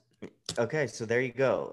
Um, you know, there's another guy, and, and, and and I don't want to like. uh I probably shouldn't mention any Colorado Rockies pitcher. Never mind. Um, yeah, yeah, I won't do that. But how about you know? Um, I think even our group chat was talking a little bit about the the, the Cub situation. I guess Kimbrel's looking like poo poo again. Um, that's a tough. That's a tough guy, one. He's going. He's going after pick 500. But I don't have much of Rowan Wick just because of um, you know Kimbrel's pedigree and I just think the jobs the leash is pretty long there. So when mm-hmm. you when you can look at a situation, go, wow, the leash is the leash is pretty long there. Like, sure, the leash can get burned, um, and eventually it's time to look ahead. So the one thing I will say is, if you are wanting to spec, also uh, in um, like my FAAB article, when speculating for that next closer, get a week ahead or a week, uh, a two weeks ahead on that. If if you notice your team's pretty stout and you're not having to churn and burn too much. You're not cutting two to three guys a week or even more.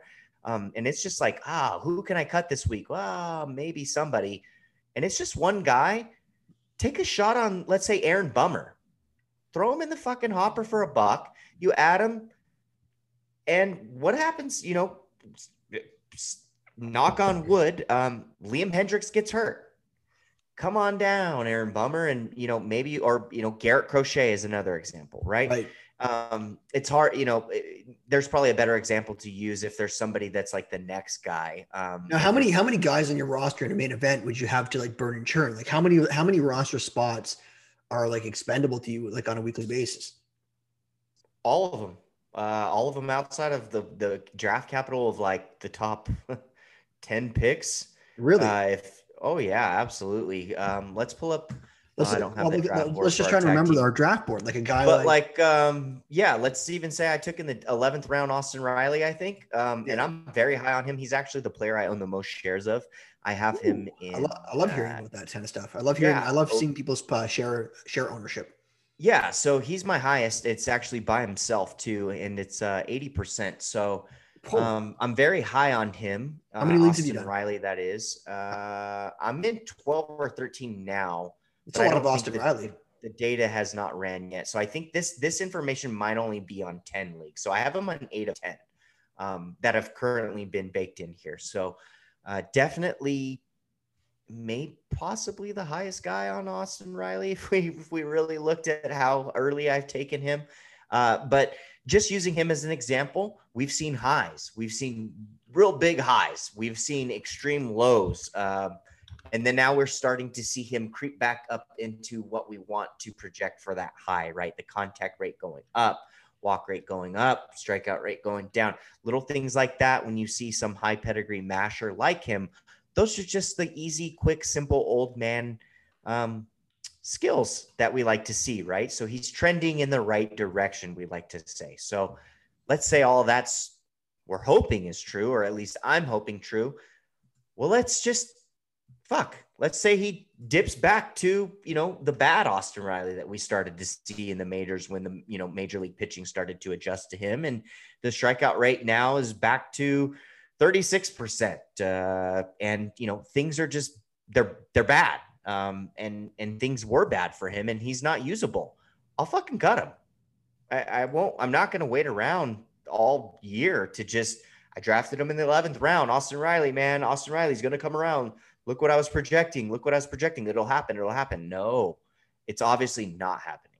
So you got to be realistic with yourself. Uh, Josh Bell, 10th round. Come on down.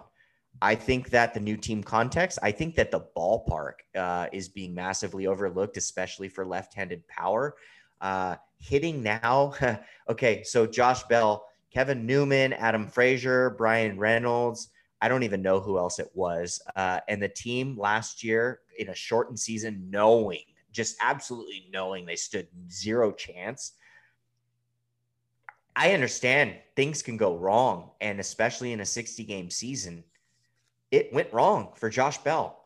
But we did see some corrections made from Josh Bell, and there was a pedigree from Josh Bell, and we have seen we have seen a skill set that he had owned for longer than a 60 game season that we saw last year. So if you want to talk about the 2019 first half compared to the second half of 2019, eh, you know, whatever.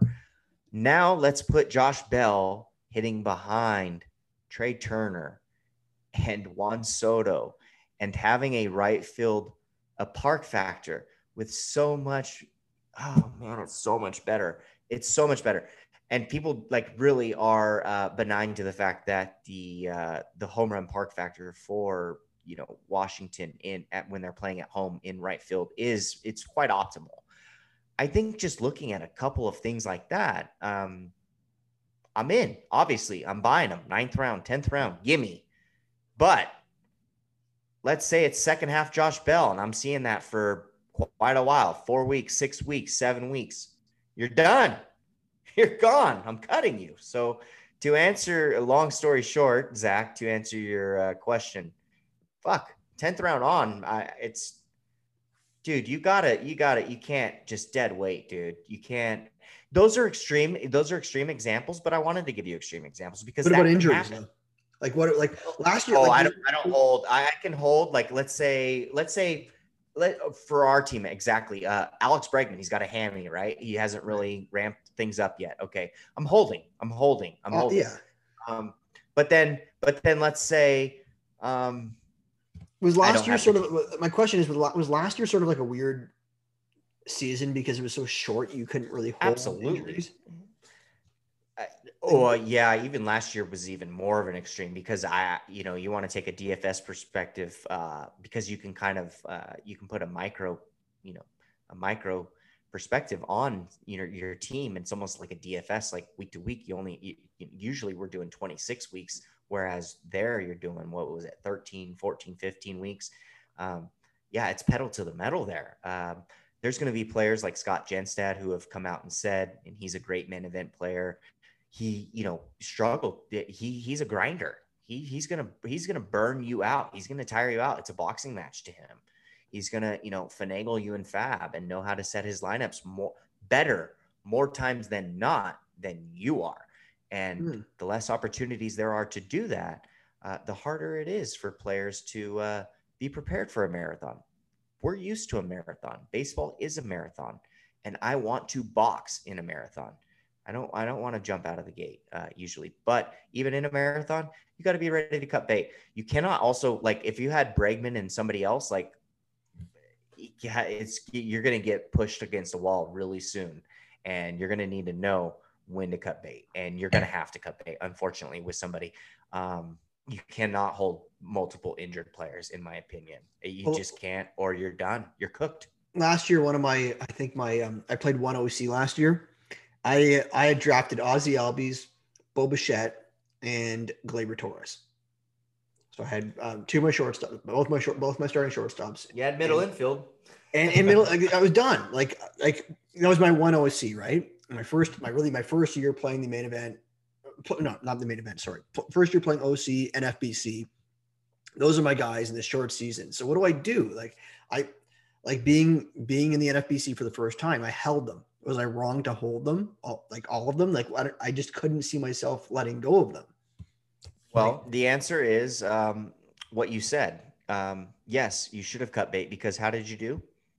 Uh, I don't know. I think I got like fifth place or something. Like despite that, I think I still got fifth place. Okay, I don't, I don't so remember exactly. And and how and the people that were weighing you down as an anchor that you held on to how much of a contributor were they on those team on that team? Probably not, not much in the grand okay. scheme of things. Like so they, if they, you would have grabbed, like, if you would have hit, not even hit, like somebody that like just just skyrocketed and was like wow guy. Um, but let's say you streamed per week matchup based, or you know paid a little bit more in FAAB so not just a streaming FAAB price but like let's say 25 50 bucks even 100 and had those guys contribute or replacement value guys and they you know were able to give you more volume and numbers then where do you finish? Or you end up cashing? Maybe. Perhaps and so that's, that's yeah. So that's that, that's my point is you got to just you got to snip them in the bud man. You got to fucking let them go. And then and and, and on the reverse side, grab that net and catch that beautiful butterfly, my man. There's people in FAAB, 15 teams, 12 teams. Fuck, it's plentiful, especially, especially now that I think about it. Uh, light just went on, especially in a 12 team, like you said, as an OC.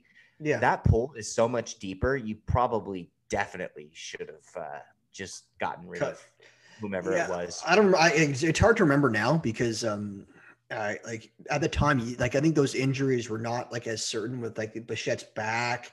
Like I'm trying, I'm, I'm trying to remember, but um, it's hard. Like you, you didn't know like how long they were going to be out for, so it's hard to like cut bait on them. Yeah, I'm looking at my team right now. So, anyways, I finished in this league. Okay, I was hanging around for longer than I expected, but my final finish was seventh in this league. Um, but um, my second round pick was Ozzie Albies. My third round pick was Gleyber Torres. My fifth round pick was Bo Bichette. Um, yes, that, that, that, that was difficult to, to, to come back from, right? And I, I think I, I, I thought now, now like, when Bo when Bo got hurt and missed X amount of days on the IL, you just held him. I held them all. My final roster, and he ended up doing nothing from then on, right? Uh, I don't pretty remember. certain. I, I don't. I, I don't like, remember exactly. That was almost so. That was almost a third of the season, right? Yeah. So like, I, yeah, it, like, but in a full season, do you do that? Like, I'm like, I'm trying to, like, I'm trying to, well, like, right. So the leash, the leash needs to get longer, of course, right? Because there's the longevity. It's a marathon. It's not a sprint. We're not jumping out of the gate. Um, but there's gonna come a point where you're gonna have to be honest and look yourself in the mirror. Like, man, you I should have I should have won this league, man. Like, fuck. Oh, there you fucking go. If you were churning and burning and streaming, and it, eh, you know, I mean, maybe you would have. He missed 28 IL days. He missed half the fucking yeah, season, season, last year, dude. Like, man, like, uh, yeah, gotta go. But but I mean, and I don't remember, but what were the reports on the springy? Was it like he's day to day? Is he week to week? Is he two weeks? Like we don't I don't remember to be honest with you. But those are things too that you've got to also bake in. Like were they was it was it bullshit? Did you feel bullshit every time a beat reporter out of Toronto was saying something or Buffalo or whatever was saying something about Bo? Or was it like we're uncertain, we're uncertain? Um, and if it was, we're uncertain, we're uncertain, then it's like, yeah, fuck that. I gotta go. Bye. I don't know. I don't know. Whatever. Lesson. You'll lesson, learn. You're getting learned. better. You're you dude, and you know what? You're the big. You're the biggest sponge in the industry right now, and that's a huge compliment to be giving because you want to learn, you want to adapt, you're wanting to get better, and you're going to. It's inevitable. This year, you're going to be better than you were last year as long oh, as sure. you continue to trust your research and do grind and to you know you're gonna dude FAAB is a whole puzzle on its own and yep. the more you do that the better you're gonna get and uh and this is my yeah, one OC. Like, I'm looking back at it. I didn't make any. I didn't make any tactical errors in this draft. Um, but it's just the way the way things fell. It was t- it was a tough first season to be in the NFBC with the short season. Um, and yeah, get hit by those type of injuries. It also goes to show you though, uh, draft you could draft the Stone Cold Nuts. Um, and if it's not a draft and hold or a best ball or whatever, there's still there's still two thirds of the game to be played, and especially in a marathon, uh, not a sprint. You have FAAB for 26 weeks, not 12 or whatever it was, and then you have you have to set those those hitters twice a week. You have to set those pitchers once a week for 26 weeks. And people get complacent. Sometimes people forget. There's early day games on Monday. People get fucked over from that there's a lot of tiny, tiny, tiny components that go into being successful. And if you're able to tighten and be aware and cognizant of every single one of those little time frames, you'll be all right. Right on. So we talked about the uh, we were talking about the DCs a little bit, and you said you're probably not going to get into many more, if if any. Um, so you obviously wouldn't mind sharing some of your post 500 round sleepers in these in these DCs. So who are who are the guys that are going super late that you think could really pay off? I'm gonna give you that, but after that, I've got to go, my man. I've got to uh, I got to put the baby down and say goodbye to you. But this will not be the last time that Cheers. we we talk. Cheers. So um, I'm just gonna pull up. So oh, this is only over the last two weeks, so this is actually fresh. I'm gonna make it tougher on myself because uh, usually I pull up the I pull up a full month, which is going to be more lenient because these drafts are slow drafts for the most part, and there's 50 rounds, so it takes some time. But I'm going to go down from the last two weeks. Scott Oberg, I think that he could get a piece of the saves pie, if not the majority of the saves pie for the Colorado Rockies. So he is somebody that I'm looking to take a shot at in possibly a main event in the last round. Um, scrolling down, Tanner Scott, we mentioned as another person in a similar boat as Scott Oberg, somebody that I think can get a piece of the saves pie, if not take over the role when that time comes. If something happens to Hunter Hen, uh, Hunter Harvey, I'm sorry, um, or if things just don't go wrong. You know, there's somebody. Uh, I I guess I am gonna name him anyways. Antonio Senzatela. I don't know what it is with me and Rockies pitchers. I used to have a thing for Jon Gray as well. I think I'm maybe uh, pivoting my ship here to Senzatela. He's got a nasty slider. I think he's got stuff that plays, especially on the road. If you're not, if you're in a DC and you are taking a shot this late, it, you're not pressed to start this guy every week. So if you're able to just cruise with him on the road, I think Antonio Senzatela is a fantastic starting pitcher option to use on the road. I truly, truly believe that. I will be putting my money to my mouth uh, on that when it comes to DFS. Anytime he is on the road, he's going to be super cheap. Um, I'll look to gobble him up anytime that he is pitching on the road. And um, let's give you one more here. I don't want to go with another reliever. I think that's a that's a cop out. I give you a couple of those. Uh, man, this is a cop out as well. Luis Garcia, Houston Astros. Not a cop out. I don't. I don't find that a cop okay. out. Okay. Okay. So no man, he went like uh, 300 and something in one of my recent. Um, like it was either a DC or best ball or something like that. So he's moving okay. up. Okay. Uh, one more. Uh, I'll give you a hitter, uh, even though he's a piece of shit uh, Odubel Odubel Herrera. Yeah, he used to he used to be yeah he's being a topic right now. You know, maybe fighting with Scott Kingery to be the starting center fielder. Uh, I hope they don't use him at all. But if if that's an if if they do decide to give him the burn, they do need more left-handed bats in that lineup. He has shown flashes of success in the past that's that's not the worst shot you could take at pick 595 or whatever his ADP is. I mean, this is 595. I, I, I, he was off my radar for a while, but I think he just had a, a 111 mile an hour um, batted ball event um, in spring. Yeah, he and he used to be known as the bull, dude, El Toro. Uh, yeah, he had some swag. Yeah, he had some swag, dude. Old Doobie. Uh, tell a piece of shit, you know, whatever. Yeah, motherfucker has something. I don't want to get into that, but yeah. They'll Oh, and then I'll, I'll, one, one, one more. I, I, I, you know what? One more. I'll take one more lazy approach here, just just in case people aren't up to par with, you know, Twitter and whatever. But if you are listening to this, another guy that you should definitely take a shot on is Josh Rojas. Uh, he's second base eligible could potentially get some outfield eligibility for the Arizona Diamondbacks. It looks like he's leading off a lot of the time right now with Kole Calhoun's injury. Sounds like Tim Locastro might end up being the guy, the speedster off the bench. So uh, Josh Rojas, uh, that would be another guy for me. So there you go. Nice it's not, it's not, you know, and you know what? You got a lot of guests that come on like Mike the Mouth. Shout out to my boy, your boy. Mike Masato. If you're not following him, I'll do that for him anyways. Please, please, people, just just fucking follow the guy at Godfather NFBC. But uh, n- now that I've been nice to him, uh, you know, I notice you, you, get people that don't want to talk that much about giving you some some of the info. Uh, same with Rob DePetro. He has some amazing guests come on, Hall of Famers. Uh, you know, and far and few between. But some people don't want to give out give out give out the names. Like, what the fuck? Come on. What? What? what with Gecko didn't want to give any names out, eh?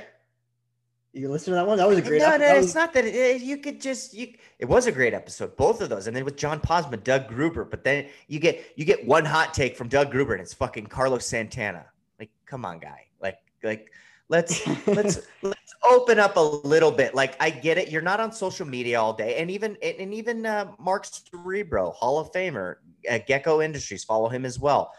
He said, "I'm not gonna. I'm not like Matt Modica." Uh, at CTM Baseball. I'm not gonna post my draft board and say, "Look what I'm doing. Look at my player shares." Like I just told you, I have 80% Austin Riley. Do you think I want him in my fucking high stakes? You goddamn right I do. But guess what? I'm gonna fucking tell you that, and then I'm gonna hit you in the mouth and then I'm to go out and try and win my main event league or whatever high stakes league I'm doing. That's what and I love about you. That's what I love about you and Vlad and Matt Modica. You guys pull your Vladdy pants, too. You pull yeah. your pants down. You fucking show your ass to everyone, and you say, "You know, fucking still beat me." That's right. So, and I and I'm I will be in high stakes drafts, and I am honest and true. And you'll find my work at FTN Fantasy Baseball, and all of my work is there, and it's honest. And I'm drafting with what you're seeing. So, um, if I have confidence in it, you should too. Um, and and you know, at at least just take a look over there. I, I think that you uh, you'll like what you see. So, uh, so had a good time. Let's do this again. Why don't you tell everyone where they can find you on Twitter? And then um, I guess you've, you've, plugged the FTN work. I I I yeah I stand, I stand by it. I, I, think I think it was excellent work. I would recommend it to anyone. Um, I'm gonna I'm gonna I'm gonna subscribe this year. Um, like, like I said, and um, where do you where I know um underscore Matty Wood underscore is that what it is? That's right. Yeah, yeah. I, apologies for the underscores. Uh, there's some uh, uh you should, Australian. You should, you should be sorry for those. Yeah, the, you know, I try. I tried to uh, you know buy the dude out that has just Matty Wood. I'm gonna find um, that guy right now. I, I found him. Uh, I reached out to him. He didn't want to sell. He didn't want to negotiate. What were you offering? Like, were, you, were, you, were, you, offering like Rickey Henderson uh, money for like his number? No, 24? no, no. He's not. He's not. He's not a baseball guy. He's from Australia and he's a school teacher. So, uh, um, it, it, it wasn't appealing to him. And uh, his name's Matthew Wood, actually. So if you do not know, my he's name a, is he's not. A lect- he's a lecturer in social and uh, yes, psychology. There he is. Psychology and he's a puppeteer in Australia. He's a puppeteer. Yeah, so He's got 430 right. followers, so he looks like a good guy. He's probably got a fucking Matty Wood puppeteer that's just mocking me right now. um, no, he he was very kind actually, um, and he was he was friendly enough to uh, politely decline. But anyways, uh, if you don't know, my real name is Matthew Davis, but you can follow me uh, on Twitter at underscore Matty Wood underscore. And if you do not know why people call me Matty Wood. I got the name in college. It is named after Manny Wood and Hollywood. So when Manny Ramirez was traded to the Los Angeles Dodgers, left field pavilion and the bleacher seats became Manny Wood. He started this whole new wave out in Los Angeles and Southern California. And uh, shortly after, fortunately, I had a name similar and close enough to Manny Wood to be started started to be called Matty Woods. So uh, I stuck with it, and it's been over a decade that I've been called that from close friends and now people on Twitter and in the NFBC industry. So, yeah, that's uh, a little history behind the name Matty Wood. Awesome, man. Well, thanks again for coming on. Thanks again for reviewing the the tag team draft. Thanks for putting it on, and um, we'll chat again soon. Yes, we definitely will. And uh, thank you so much again for having me on, Zach. And I hope that we get to hang out sooner than later. And I'm banking on us hanging out in Vegas in Las uh, in Las Vegas in 2022. So uh, put, put that on your calendar. Put in your put in your fucking calendar, buddy. We're gonna do. All it. right. I All love right. it. All, All right. right, my man. All right. All right. Thank you so much, Zach. Have a good evening, brother. Yeah, you too. Bye.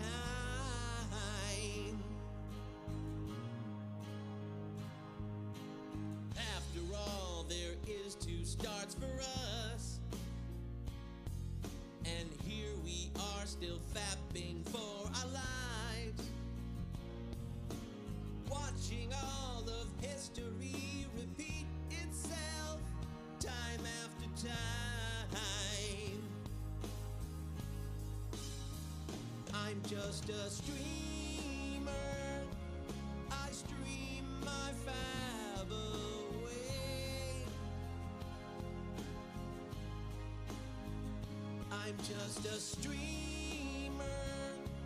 who streams the Robbie Rays.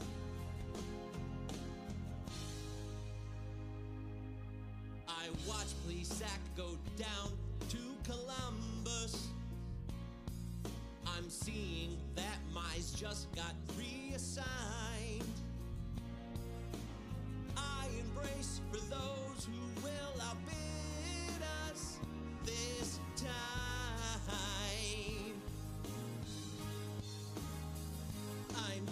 the street.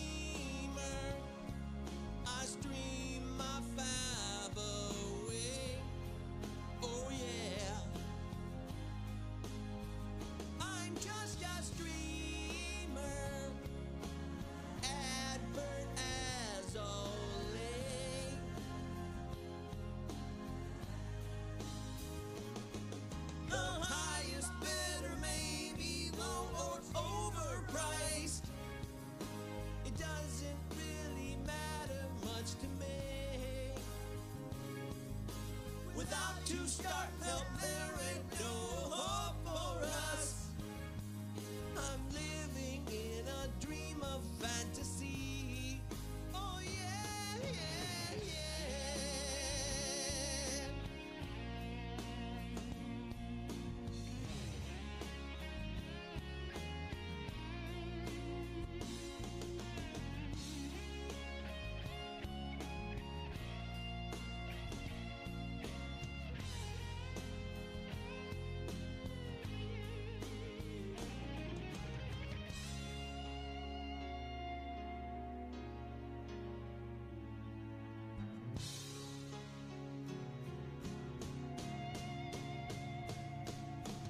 Only we could clone Bauer's identity.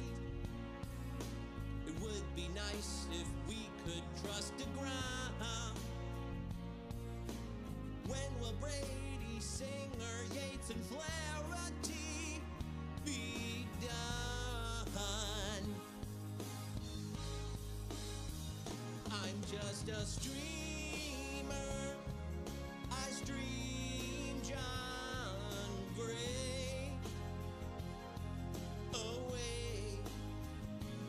just a stream.